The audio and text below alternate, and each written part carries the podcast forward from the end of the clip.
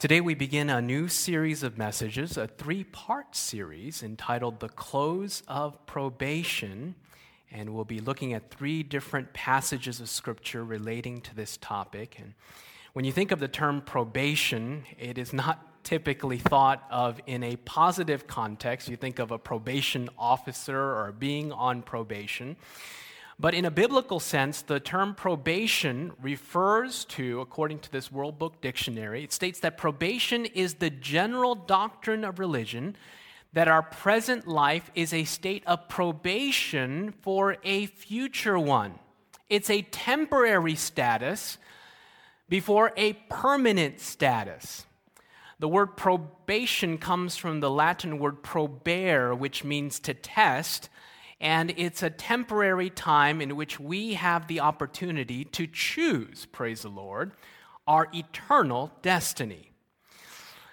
I want to have us think a little bit this morning before we go into our passage. None of us in this room, to the best of my knowledge, chose to be born. Anyone here chose to be born? All right? It, it's kind of philosophical in the sense that we just arrive. We didn't choose to be born. Uh, we didn't choose our parents, right? I didn't. Uh, we didn't choose the country we would be born in. We didn't even choose the era we were born. We just arrive on this scene because of someone else's choice. Isn't that right? Our parents' choice. And we just arrive and we don't choose our ethnicity, we don't choose our genes. We, we just arrive on this scene because of someone else's choice. And uh, that someone else was there because of someone else's choice. And you can go all the way back to Adam. And we are in this fix, in this quote, mess, because of someone else's decision, ultimately, Adam's decision. We're just born and we are placed in a state of probation. By the way, probation is actually a positive thing because if it wasn't for Jesus Christ, we would have no probation. We would have no choice. We would have no option. And it's because of grace that we even have this time the Bible calls probation, or the Bible implies a time of probation, a temporary status in which we can choose our eternal status. H.M. Riggle says, Everywhere the scriptures teach that in time and life, man is on probation with the power to choose eternal life or eternal death. This is the concept that the Bible presents. This life is a time we get to choose our eternal destination. I would argue here this morning that this is the most important decision that you could ever make in this life. I've used the analogy before. Let's say that Bill Gates gives you a penny, and he says, depending on how or what you choose to do with this penny, I will give you a billion dollars. God gives us a penny a probationary life, and depending upon our choice, we get to determine our eternal destination. This is the concept of probation. This is the concept that the Bible presents of a temporary status in which we get to determine our eternal destination. It's important for us to recognize this because it helps us to recognize what we are to do and what we are to choose in this life. And so we're going to be building throughout this series as we move forward. Probation is grace given by the Lord Jesus. If it wasn't for him, we would have no probation at all. And I want to invite you to go in our Bibles as we lay the foundation here this morning to Hebrews chapter 3, verse 7 and 8, page 1347 in the Bible that has been provided for you there in the pew in front of you. 1347. 74, 1374. Here, Paul is writing to the Hebrews and he's quoting from Psalms 95. Matter of fact, he quotes this several times here in Scripture. Hebrews chapter 3, verse 7. Therefore, as the, what does the, your Bible say? As the Holy Spirit says, the Holy Spirit is an entity, one of the Godhead. Therefore, as the Holy Spirit says, today, if you hear his voice, do not harden your hearts as in the rebellion in the day of trial in the wilderness. He quotes this psalm. I want to make a few other observations here. Go to Hebrews chapter 3, verse 15, there in your Bible. We've just read Hebrews 3, verse 7 and 8. Hebrews 3, verse 15, it says, While it is said, Today, if you hear his voice, have you heard this before? It says, Today, if you hear his voice, do not harden your hearts as in the rebellion. Let's go to our scripture reading. Hebrews chapter 4, verse 15. Hebrews chapter 4, verse 7. I'm sorry, that's a typo. Hebrews chapter 4, verse 7. Again, as he designates a certain day in David, today, after such a long time as it has been said, today, if you hear his voice, what does it say? Do not harden your hearts. I have this here on the screen for your convenience. Paul repeats this phrase, this quote from Psalms 95, not one time, not two times, but three times. He says, Today, if you hear his voice, do not harden your hearts. I'd like to make a few observations this morning before we get to our thesis. It says, Today, if you hear his, it's in capitals in your Bible, if you hear God's voice, do not harden your hearts. Have you ever heard God speaking to you? Not in an audible voice, but your conscience. Uh, here's a passage that is quoted many times in reference to the Holy Spirit. In John chapter 6, verse 18, it says, And when He, the Holy Spirit, comes, He will convict the world of sin and of God's righteousness and of the coming judgment. When your conscience is pricked, when you feel, uh, I need to make this thing right, I need to apologize, I need to make a stand for truth, you feel guilty, that's the Holy Spirit speaking to your heart. That's grace. That's when God is speaking to you. This is what the Bible is referring to. It says, Today, if you hear his voice. The Bible tells us the time that we are to respond to the Holy Spirit's leading. It's not tomorrow, it's not three days from now. The Bible establishes and repeats this concept of today. Today. Today, if you hear his voice, do not harden your hearts. The Bible also tells us why we are to respond to God's call today. Because it says that if you don't respond today, we are in danger of hardening our heart. Now, what does this mean to harden our hearts? Is this talking about heart disease or arteriosclerosis, you know, the clogging of our arteries? This is a figure of speech. Uh, I use the illustration of cement, and it's actually in our definition here. The definition of harden, to become firm or solid, to solidify, to become set, to calcify, to make inflexible or unchangeable, to become cemented. This is the definition of harden. If you look it up in the original language, this is what harden means to become firm or solid, to solidify, to become set, to calcify, or to become cemented.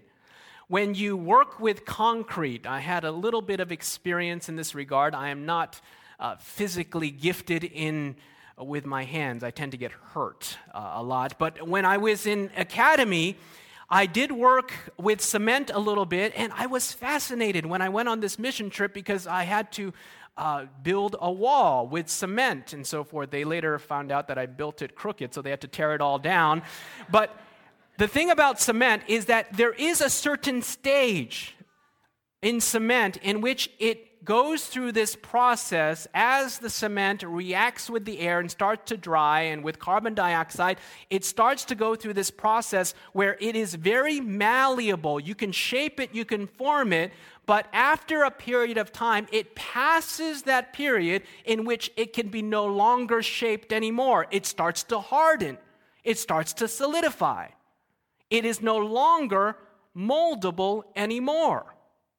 This is the implication that the Bible gives in regards to the state of our human nature and our character. So here is the interaction. I've tried to come up with a shape that would help us to understand this. So here we have God. He is unchanging, always calling. Amen.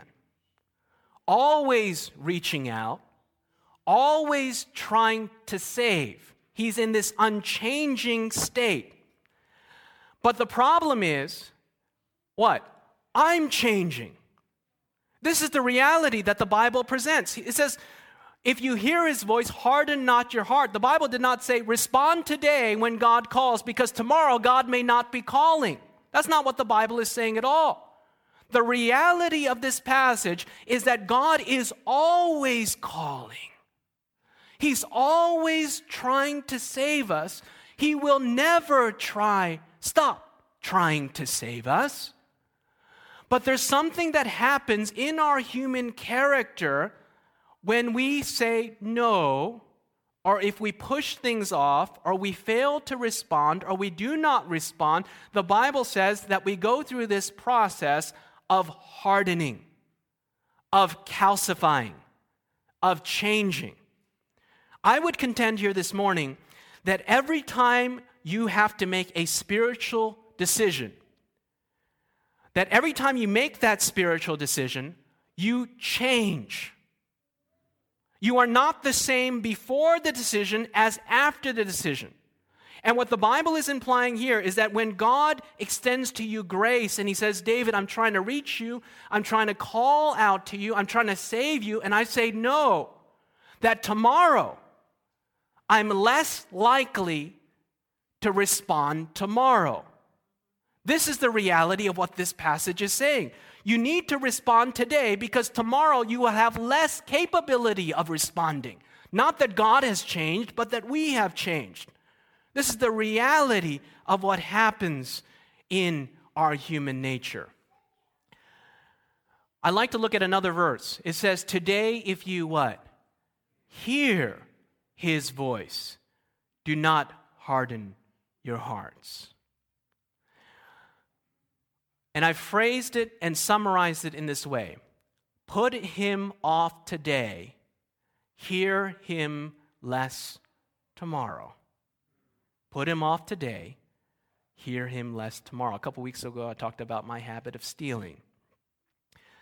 And it was fascinating the progression that happened.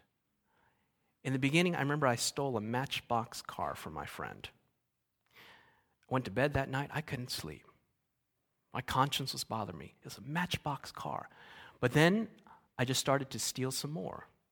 Stole boxes of ice cream, and then I went to bed that night and it started to bother me a little bit, but ah, it didn't bother me as much. And then I started going down the path to the point I started stealing very big things, and I sleep I would sleep like a baby that night. What happened? Was the Holy Spirit not calling? Oh, you better believe he was calling. The problem was I was hardening. I was becoming desensitized less respect, uh, receptive to the Spirit's voice. Put him off today, hear him less tomorrow. You know, this is the issue. When someone is hard of hearing, the issue is that there's no longer, eh, eh, you know, it's not as if there was a sound vacuum, there's no more sound anymore. The, the issue is that the man's ability to hear has been affected. And this is the issue when it comes to the Holy Spirit.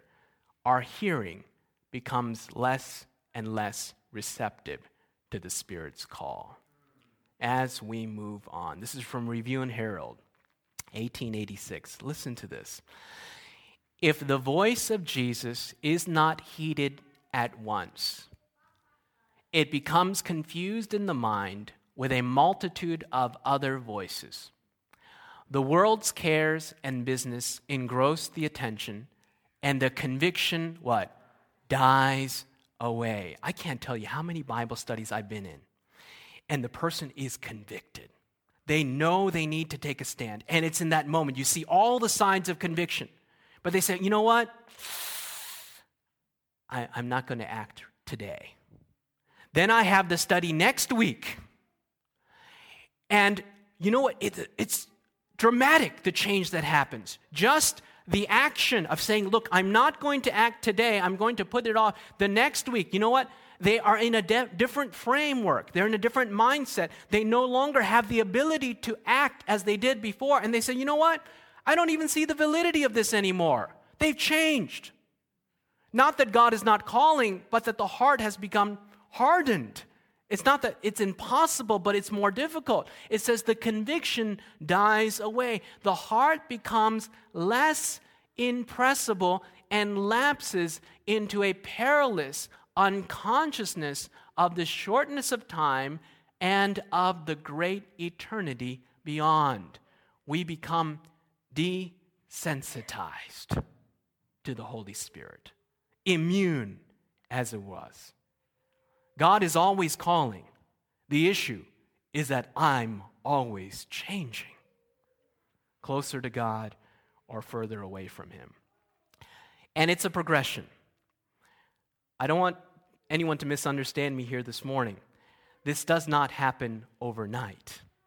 It is a drawn out process. And it goes kind of like this God calls, we don't respond. As a result, we become hardened. God calls again, we don't respond. As a result, we become more hardened. And it goes on and on until our characters become set. Our characters become cemented as it was. Not that we no longer have the ability to choose anymore, it's that I just don't care anymore. We get to the place where we actually don't care. Some people ask, you know, how do I know if I've committed the unpardonable sin? I would say if you're worried and asking that question, you likely haven't. That's right. Because the person that hasn't committed the unpardonable sin has gotten to the place where their character has become so cemented that a lifestyle of saying no to God has calcified has hardened their condition that they just don't care anymore. I would even contend here this morning that the devil has gone through a lifestyle of transgression against God, a pattern, a characteristic of change and transformation, that his character has become set, that he just doesn't care anymore. He is beyond the reach of God's voice because he has become desensitized to his voice. I just don't care anymore. 1 Timothy chapter 4 verse 2. Paul writes about a certain group of people and notice the language that he uses here. It says whose consciences have been what?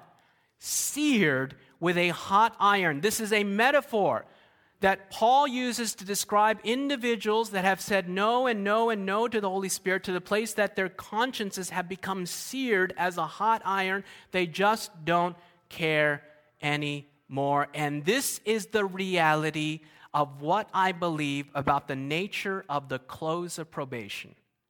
Some people have this misconception that God's up there and he just closes probation on people. He says, Oh, it's over for you, it's over for you. He just shuts the door on individuals when if they were just been given a little bit more time, they would have been saved. That is not the reality at all. The reality of the nature of our humanity and the way that God has framed us is that God does not close probation on us.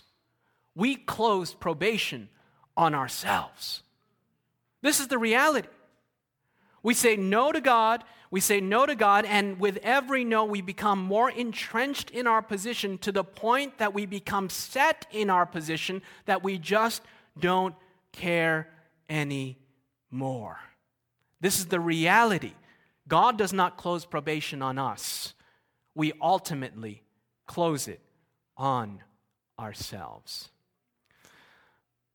This is actually very uh, hopeful in that regard, in that within your free will, your power of choice, you can determine your eternal destiny. Praise God for that.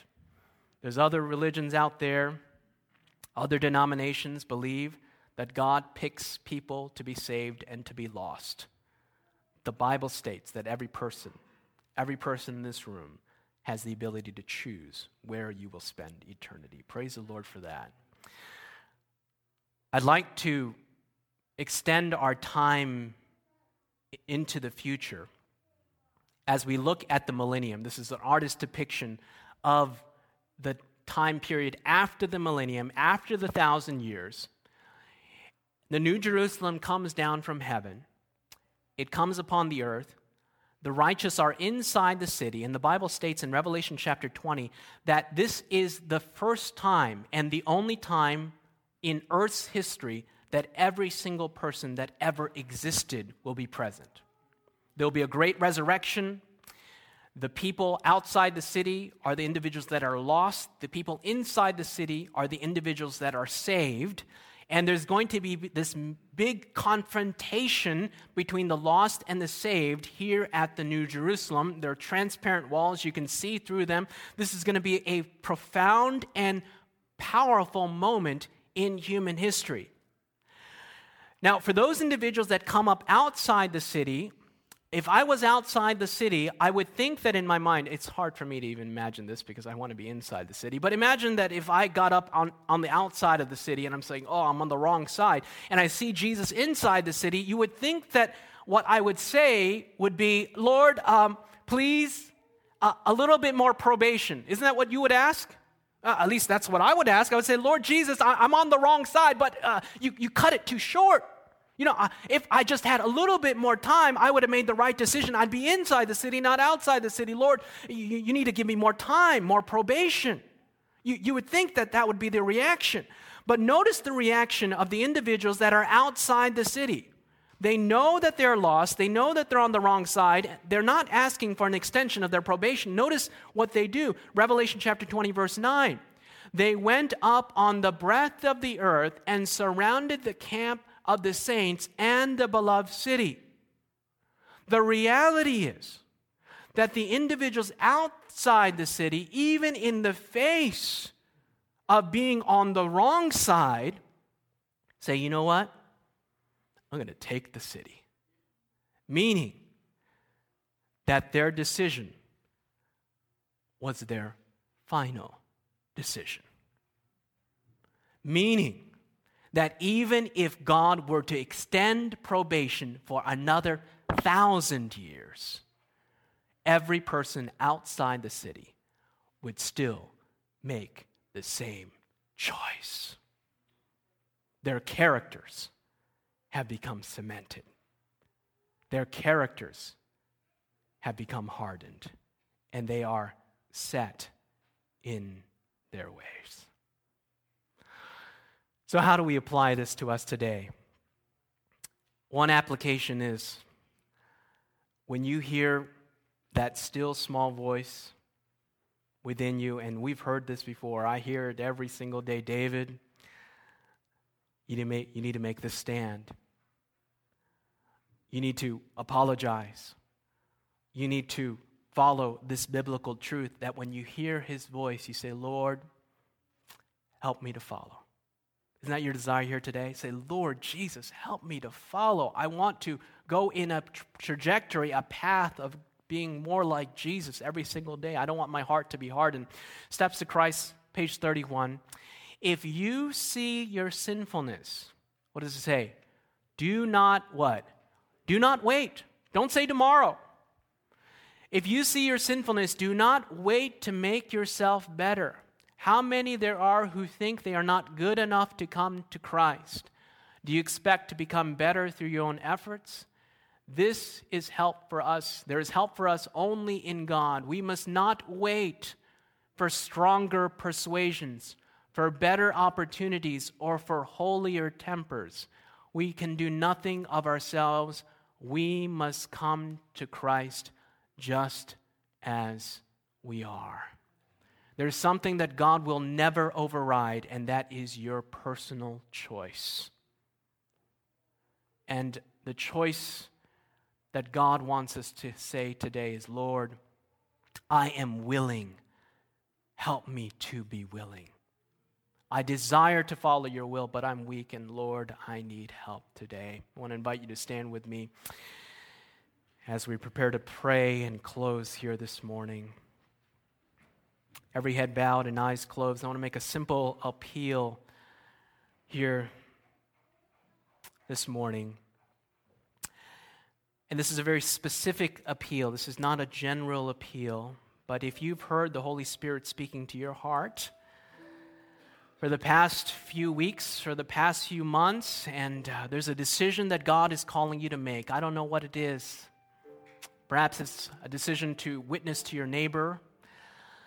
Perhaps it's a decision to use your spiritual gifts for the building up of God's church. Perhaps it's a decision to make things right. Perhaps it's a decision to surrender an area of your life to God, and you've been struggling here this morning, and you want to say, Lord Jesus, I don't want my heart to grow hard. I know that you're always calling, but today I want to surrender this area of my life to you. I'm willing, help me to be willing. That's your desire. I want to invite you to come forward this morning for special prayer. The Lord knows what that area of your life is and He can give you the victory. And you want to say, Lord, I want to respond to the Spirit's call here this morning. I want to say, Yes, Lord, I'm going to come to you. I want to respond to your Spirit's voice. I'm tired of saying tomorrow. I want to respond today because tomorrow I'll have less ability to respond. Lord Jesus, soften my heart. That's your desire I invite you to come forward here this morning for special prayer. The Lord knows your heart, the Lord knows your struggles, the Lord knows our incapability, but He is able to deliver. Amen. God bless you. God bless you. Let's pray. Father in heaven, we thank you that we can come to Jesus just the way that we are. We thank you that you are always calling that you are always trying to save. We thank you also for this time of probation that you've granted to us, this limited time, this temporary status in which we can choose our eternal status. I pray that you'd bless every person that's come forward here this morning. You know the area of their life that you have calling them to decide on.